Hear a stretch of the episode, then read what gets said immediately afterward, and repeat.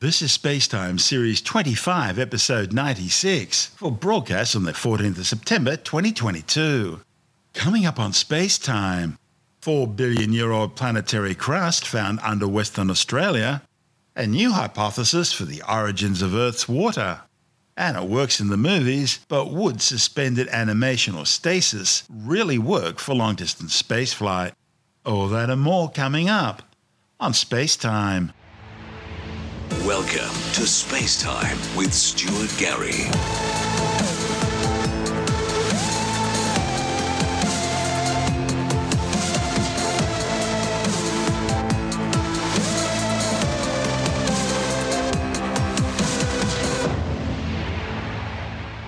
Scientists have identified a 4 billion year old piece of the Earth's crust, roughly the size of Ireland, underneath what is now Western Australia. The discovery, reported in the journal Terra Nova, is among the oldest segments of the planet's crust ever identified. The oldest currently known slice of planetary crust on Earth is the Canadian Shield on the eastern shores of Hudson Bay, which has been dated to 4.3 billion years. That's just 300 million years younger than the planet itself, and 200 million years after the giant Theia impact, in which a Mars sized planet slammed into the early proto Earth, eventually giving rise to the Moon. The only older stuff originating from the Earth are zircon minerals dating back some 4.4 billion years. They were found at Jack Hills in the mid north of Western Australia. Finding really ancient rocks is difficult on Earth because the planet's crust is constantly being weathered by wind and water erosion and through subduction back into the mantle due to plate tectonics. This means that most of the planet's surface rocks are at very best only 1 or 2 billion years old, and most are much younger than that. One of the study's authors, Max Drollner from Curtin University, says finding much older crust suggests that something special must have occurred during this epoch in Earth's history. The newly discovered section of ancient crust was found in sediment from the Scott coastal plain south of Perth, which eroded out of much deeper Australian continental rocks. The authors reached their conclusion by undertaking radioactive dating of zircon crystals found in the rocks. Zircons are extremely durable crystals that resist melting and erosion once they're formed. That means they often survive the very rocks they formed in. The authors vaporized the zircons using powerful lasers, then analyzed the decay ratios between two radioactive elements they contained uranium to lead and lutetium to hafnium. Because these elements radioactively decay at set rates, they can be used as geological clocks to date the zircon minerals they were formed in. The authors then used Earth observation satellite data to learn exactly where these minerals came from. Because Earth's crust varies in thickness, gravity varies slightly across the planet's surface. And by measuring these variations, the authors identified a thick section of crust around the Scott River region, which is part of the massive 100,000 square kilometre Yilgarn Craton, which covers a third of the state and includes Jack Hills to the north. This ancient crust is buried tens of kilometres below today's surface and includes a boundary area associated with gold and iron ore deposits. Understanding the formation of crust 4 billion years ago will help researchers better understand how our continents first formed. This is space time. Still to come, a new hypothesis for the origin of Earth's water. And it works fine in the movies, but could suspended animation, in other words stasis, really work for long distance spaceflight? All that and more still to come on Space Time.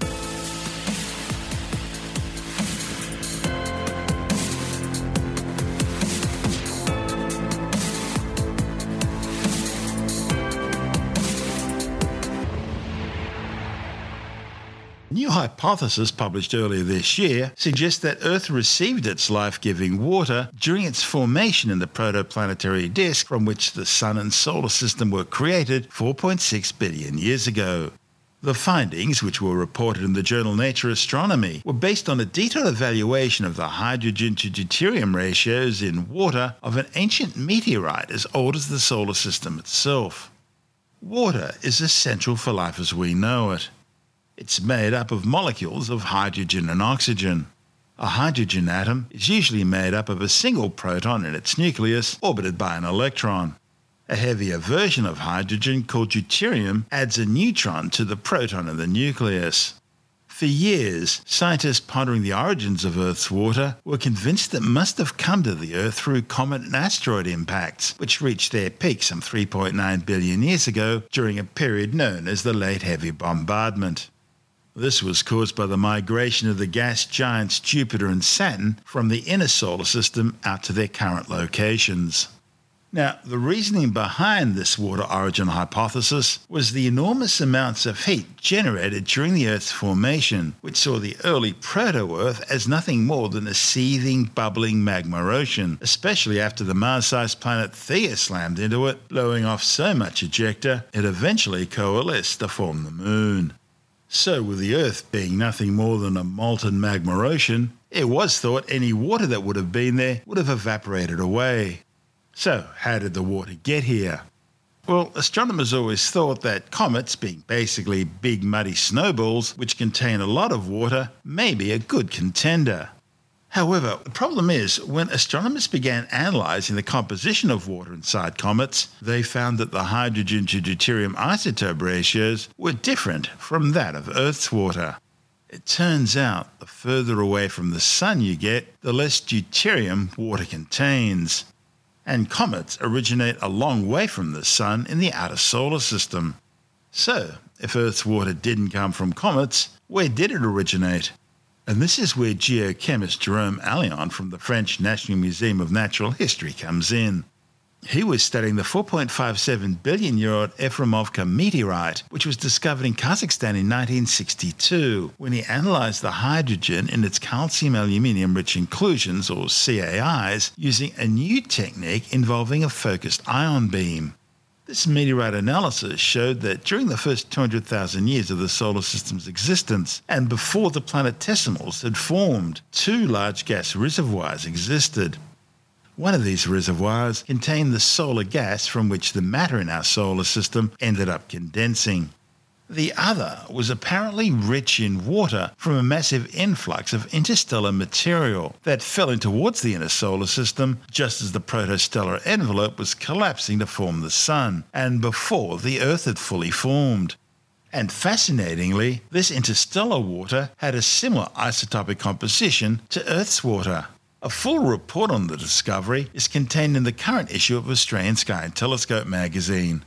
The magazine's editor, Jonathan Nally, says this suggests that the water was present in the early solar system from its very inception and before the Earth was formed. G'day, Stuart. Yeah, so where did Earth get all its water? But you know, we're the water world. We've got all these huge oceans, water everywhere. We've got this magnificent water cycle. We've got Antarctica down there. We've got polar ice caps. We've got clouds. We're, we're, we really are a water planet. So where did all this water come from?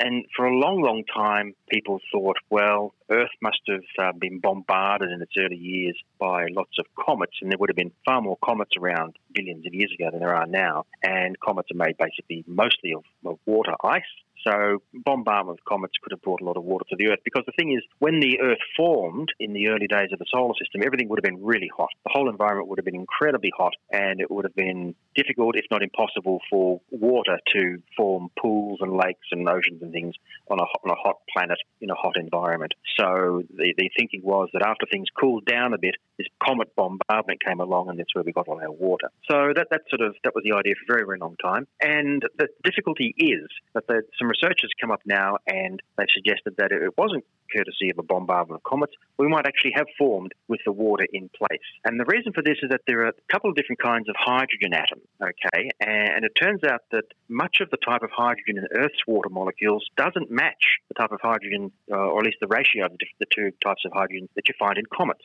Because comets from way out there in the distant part of the solar system are sort of like frozen time capsules, and they're thought to um, encapsulate the conditions that they formed in there. So they're sort of like pristine samples of the type of water, frozen water, that they were made with. And the type of water we've got here on Earth, or at least the, the ratio of the different kinds of hydrogen atoms, is slightly different. So scientists have analysed a meteorite that was found in Kazakhstan back in the 1960s. And this meteorite has crystals in it that indicate that it formed in the hot environment of the early solar system, right, where the Earth would have been as well. Now, the scientists have found that the ratio of the two types of hydrogen suggests that the water was already in and on the Earth when it was forming because it, it, matches, you see. And they also think that this particular type of water, or some of it at least, might have actually come from outside the solar system when the solar system was forming and got sort of dragged in and mixed in with all the big cloud of gas and dust from which the sun and all the planets uh, eventually formed as this cloud was collapsing inwards. So that's really interesting. So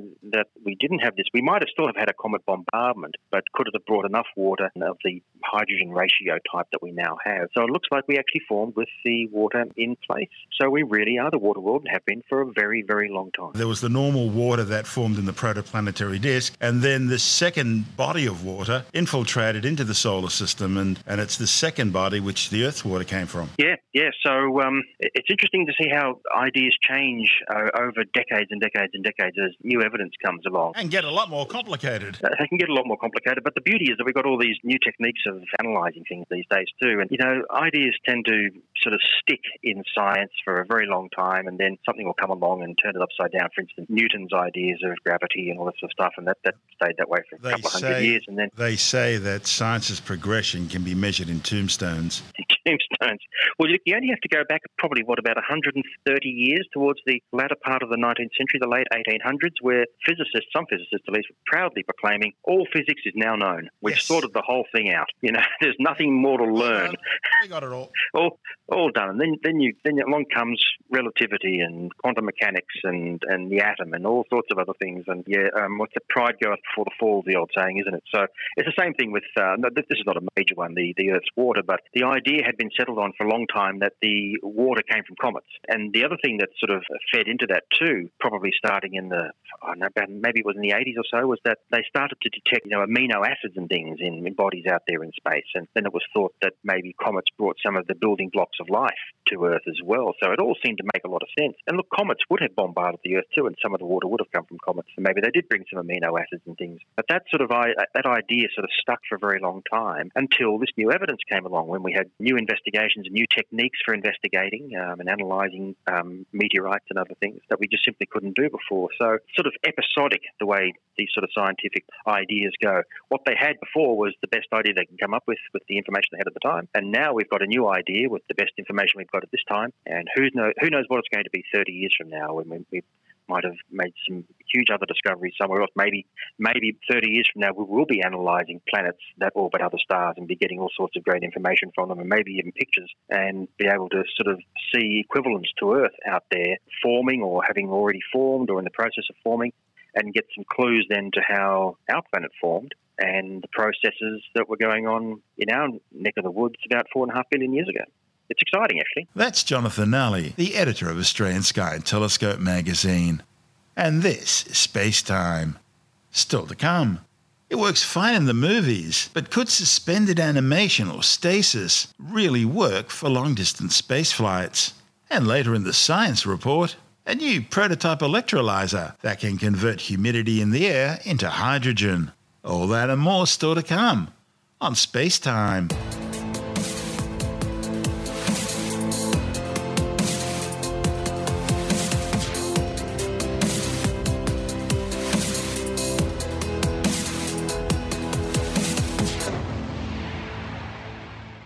Works great in sci fi, but in real life, putting someone or something into stasis that is suspended animation in order to undertake long distance space flights simply isn't going to work. Chilean researchers set out to investigate whether humans could hibernate like bears, enabling people to remain in stasis during long trips through space that last more than a normal human lifetime. But they found that it's unlikely to work because humans simply wouldn't save enough energy during hibernation. They looked at metabolism during hibernation in mammals, ranging from bats to bears, and say that a gram of tissue in a bat has a similar metabolism to a gram of tissue in a bear during hibernation, despite the bear being nearly 20,000 times bigger. But working out the likely metabolism of a hibernating human based on our mass, they found that we save more energy simply by sleeping than what we would by hibernating. The findings, reported in the Journal The Proceedings of the Royal Society B, are bad news for sci fi fans, suggesting that humans will simply never be able to survive in suspended animation during long trips through space. A new study has shown that astronauts on long missions experience the equivalent of 10 years of age related bone density loss even after 12 months of recovery back on Earth. The findings, reported in the journal Nature Scientific Reports, investigated the shin bones of 17 astronauts after being in space and found that people who went on space missions for longer than six months had substantially less bone recovery than those who were in space for less than six months. Altogether, nine of the astronauts studied did not fully recover their shin bone total mass mineral density even after 12 months of recovery. Across all astronauts, those who completed the greatest amount of in flight deadlift training relative to their individual training pre flight were identified as part of those who did recover their tibia bone mineral density. This is space time.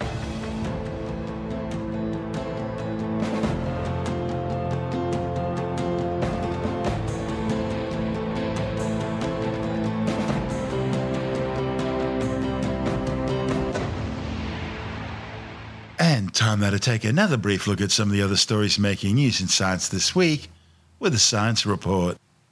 It's often claimed to have been Winston Churchill who coined the phrase, if you're not a socialist at the age of 20, you have no heart. But if you're not a conservative by the time you're 40, you have no brains. And it seems to be anecdotally true. Have you ever noticed how people often start out with very liberal or even radical ideas, but they become more and more conservative as they age? Now, a study reported in the Journal of the Proceedings of the Royal Society B may have come up with the answer. And the key is becoming a parent rather than simply getting older. Apparently, when you have kids, it pushes your social values to the right. Through a series of surveys, scientists demonstrated that parenting motives, parenthood or parental care motivation, such as feelings towards a child crying, fundamentally influence social conservatism all around the world. And attitudes to subjects such as abortion, welfare, and national security become far more conservative as the number of kids you have increases. Of course, that also means that the growing tendency to have fewer kids or none at all could contribute to future liberalisation on social issues. Scientists have developed a new prototype electrolyzer which can convert humidity in the air into hydrogen. Because current methods to create hydrogen for energy require pure water that could otherwise be used for drinking, scientists developed a way to use the moisture in humid air to avoid competing for resources.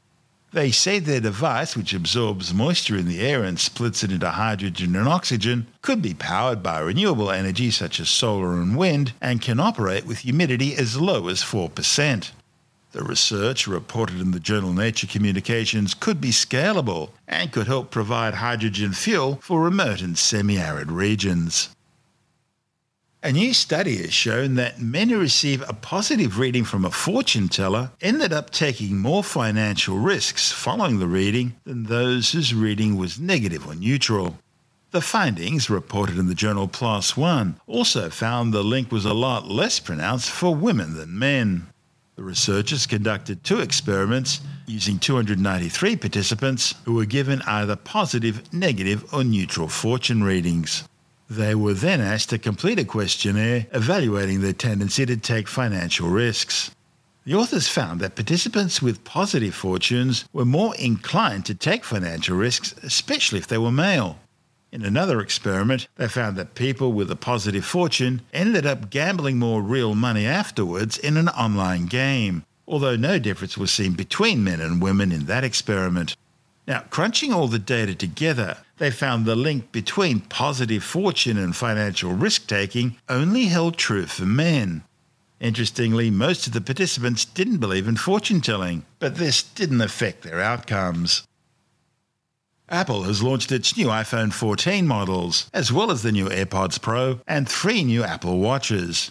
Technology editor Alex Zaharov-Reutt from ITWire.com says it's the most bountiful harvest yet from Apple's orchard. They've launched four new iPhone models the 14, the 14 Plus, and then the two Pros, the Pro and the Pro Max. They've launched the new second generation AirPods Pro, and they've also launched three new Apple Watches the SE, which is the uh, lower cost version, which is slightly cheaper than the original uh, model of the SE, the Apple Watch Series 8, which has car crash detection and two temperature sensors. And and also a new Apple Watch Ultra, where every model comes with LTE. They're in Australia $1,299, and they're able to work at incredibly uh, low temperatures. They're very robust with titanium and a sapphire glass screen. Let me tell you a bit about the iPhone 14 model. So, all iPhone 14 models have new satellite connectivity. Now, this is coming later this year, and it's for the US and Canadian markets to start with only, and it's going to be free for two years. But what it allows you to do is hold your phone to the sky. It has an interface that will show you that you are sort of connecting to a particular satellite. The connection can take several minutes, but once you're connected, you can then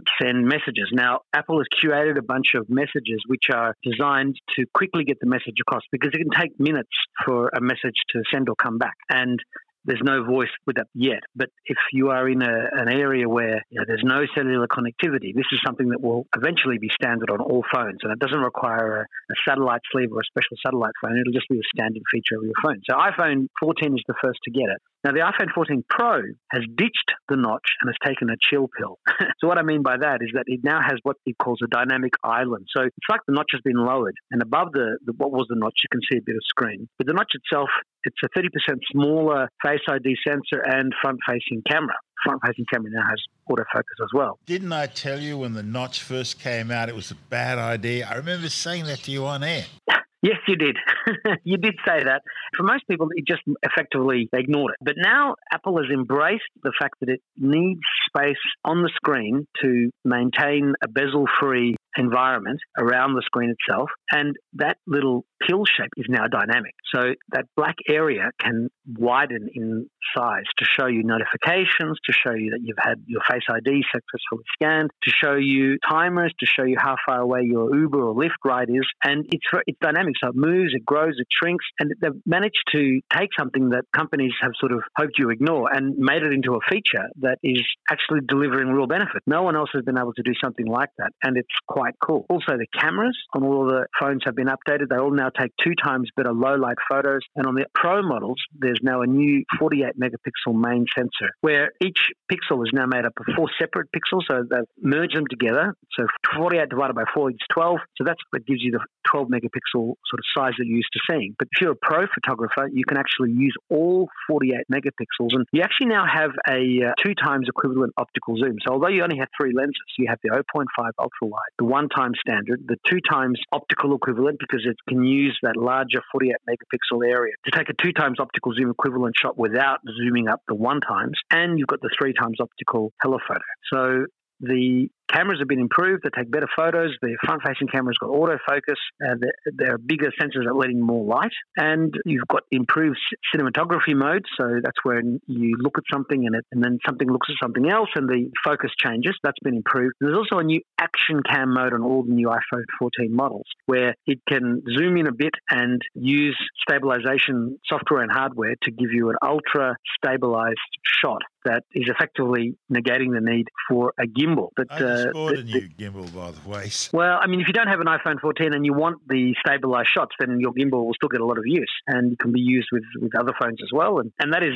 probably going to be even more stable than what Apple has been able to do. But Apple also launched the new second generation AirPods Pro, twice the noise cancellation. When you've got transparency mode, if the AirPods hear lots of noise, like from a jackhammer with construction, it's analyzing the sound 40,000 times plus per second, and it can mute those sort of sounds or make them much dimmer so you're not being assaulted by this very loud sound. There's a new H2 chip inside that does all of this, and um, there was talk that Apple would remove the stems from the yeah, yeah. AirPods Pro because a lot of the competition doesn't have stems. The Google Buds, the Pixels Buds, you know, the Jabra, they don't have the stems. But Apple has liked the stems because you can squeeze them to pause, play, stop, uh, bring up Siri, go from noise cancellation to, to transparency. But I've always wondered why couldn't you just swipe your finger up and down the stem to change the volume?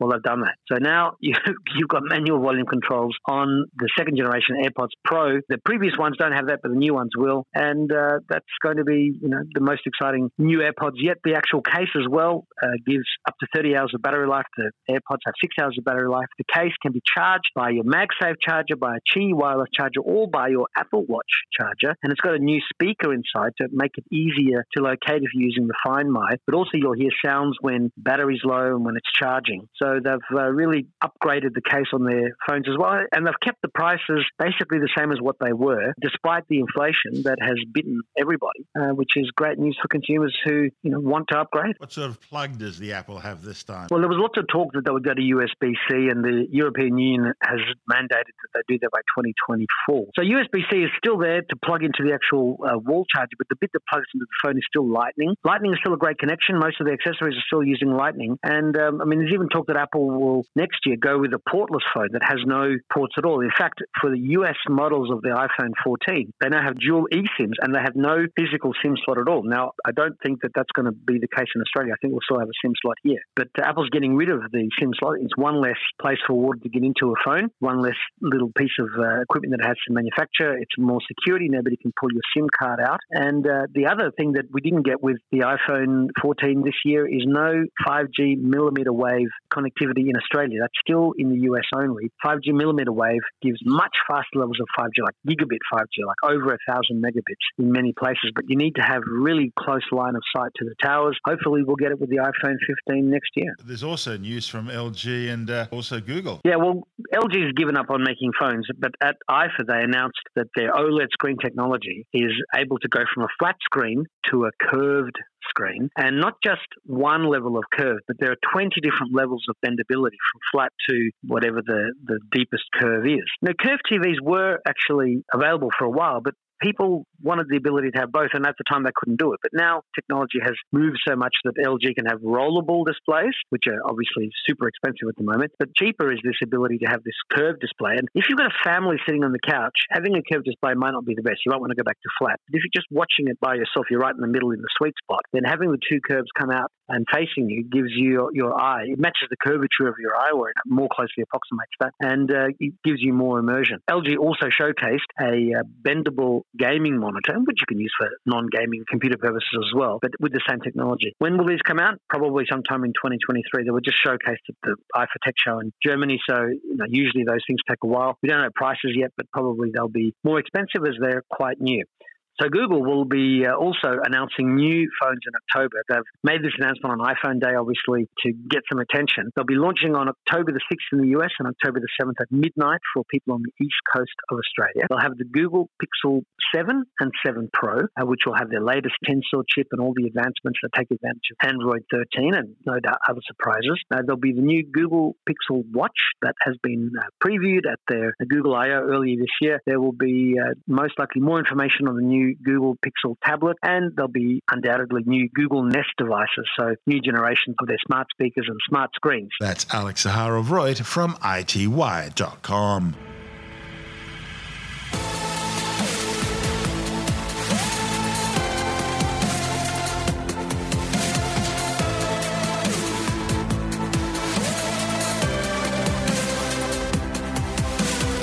And that's the show for now. Spacetime is available every Monday, Wednesday, and Friday through Apple Podcasts, iTunes, Stitcher, Google Podcast, Pocket Casts, Spotify, Acast, Amazon Music, Bitesz.com, SoundCloud, YouTube, your favorite podcast download provider, and from spacetimewithstuartgary.com. Spacetime's also broadcast through the National Science Foundation on Science Zone Radio and on both iHeartRadio and TuneIn Radio and you can help to support our show by visiting the Spacetime store for a range of promotional merchandising goodies. Or by becoming a Spacetime patron, which gives you access to triple episode commercial free versions of the show, as well as lots of bonus audio content which doesn't go to air, access to our exclusive Facebook group, and other rewards. Just go to spacetimewithstuartgary.com for full details. And if you want more space time, please check out our blog, where you'll find all the stuff we couldn't fit in the show, as well as heaps of images, news stories, loads of videos, and things on the web I find interesting or amusing. Just go to spacetimewithstuartgary.tumblr.com. That's all one word, and that's Tumblr without the E.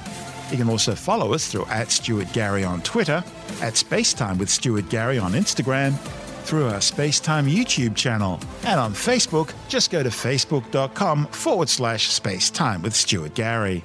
And Spacetime is brought to you in collaboration with Australian Sky and Telescope magazine, your window on the universe. You've been listening to Spacetime with Stuart Gary. This has been another quality podcast production from Bitesz.com.